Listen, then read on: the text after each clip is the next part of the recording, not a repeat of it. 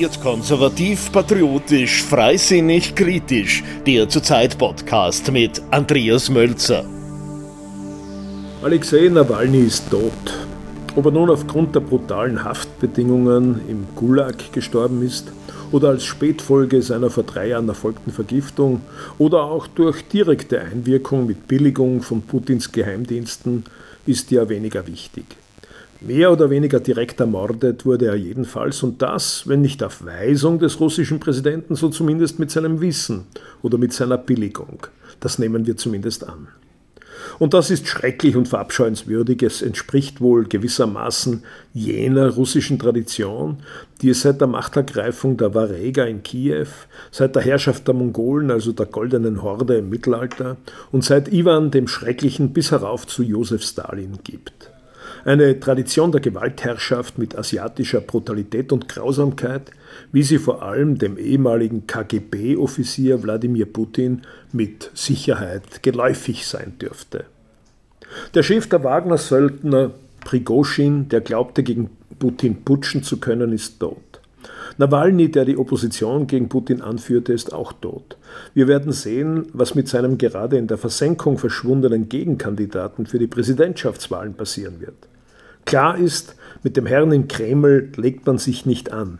Kurz- und mittelfristig handelt man sich damit das eigene Todesurteil ein. Allerdings sollte man sich eingestehen, dass derlei Mordaufträge durch einen Staatspräsidenten keineswegs alleine russische Spezialität sind.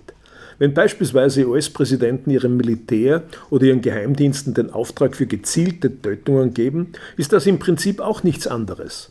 Zwar wird mit Fug und Recht darauf hingewiesen, dass beispielsweise Osama bin Laden ein weltweit gesuchter Terrorist und Massenmörder war, Unserem rechtsstaatlichen Verständnis nach haben allerdings auch solche Anspruch auf ein ordentliches Gerichtsverfahren.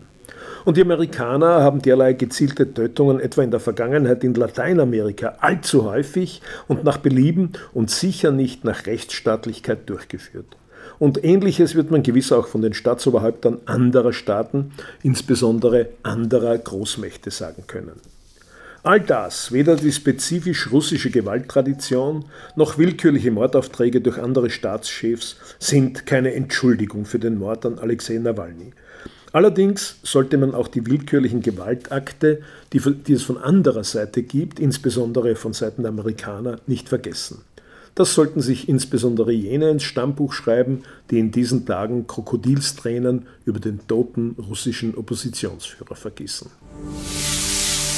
Wird konservativ, patriotisch, freisinnig, kritisch. Der Zurzeit-Podcast. Kommentare, Analysen, Interviews, Berichte. Jede Woche neu mit den Journalisten von Zurzeit.